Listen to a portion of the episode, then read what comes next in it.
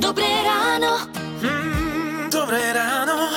V našej hitparáde 600 najlepších, najväčších československých hitov je aj pieseň od vás, aj tak sme stále frajeri.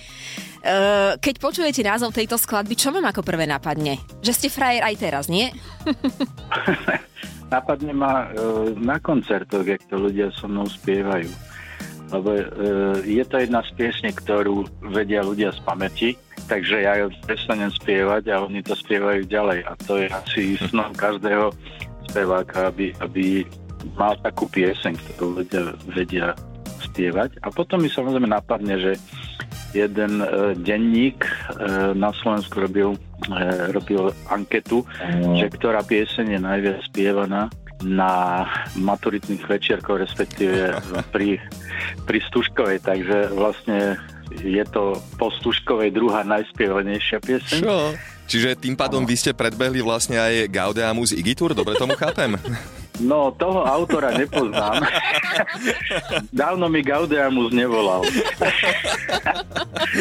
Okay. A potom mi napadne ešte jedna vec, veľmi príjemná príhoda. Ja som raz išiel okolo e, štadiona na Tehelnom poli v Bratislave a stal som na kryžovatke na červenú, už bol večer a svietil štadión a zrazu niečo počujem, tak som spustil, tam bol zápas totižto. Mm-hmm. Spustil som okno a tam celý štadión, niekoľko tisíc chlapov spievalo, aj tak sme e, stále wow. frajeri. Toto musel byť aký pocit. Mm-hmm. No, tak to som mal taký pocit, že naozaj to nie je nič falošné, to nie je žiadna umelina, že to je naozaj také, že sa mi splnil sen, že piesem, ktorú ja spievam, tak zľudovela. Tak toto je ako názvom riavky.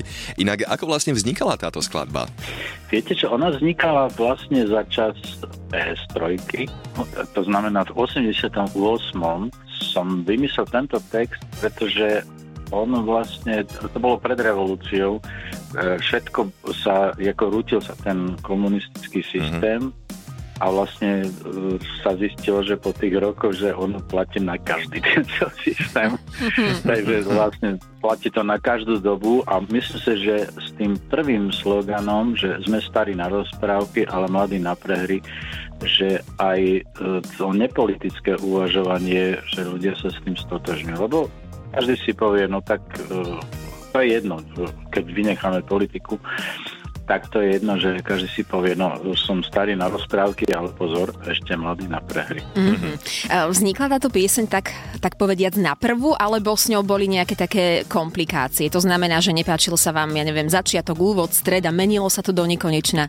Nie, nie, nie. Ja, ja väčšinou si odkladám nápady, to znamená, že ja idem na isto. Čo sa mňa týka, nehodám sa sám so sebou. Uh, lebo to sú témy, ktoré si odkladám roky aj teraz ten posledný album Petrolej, ja to som videl vlastne po 12 rokoch mm-hmm. a mám proste rána istoty, aspoň čo sa mojho vkusu samozrejme týka. Teraz som si pred chvíľočkou vygooglil, že aj tak sme stále frajeri prerobila aj hornosrnianská dýchovka. Neviem, či ste o tomto vedeli, ale keby mala byť nejaká skladba, ktorú by ste chceli, aby prerobil niekto z vašich kolegov, tak e, ktorá by to bola? Bola by to možno, že práve aj táto frajerská, alebo skôr by sme išli do nejakej inej? No kľudne, ja pokiaľ je to dobre urobená uh, cover verzia, ja vôbec nie som proti.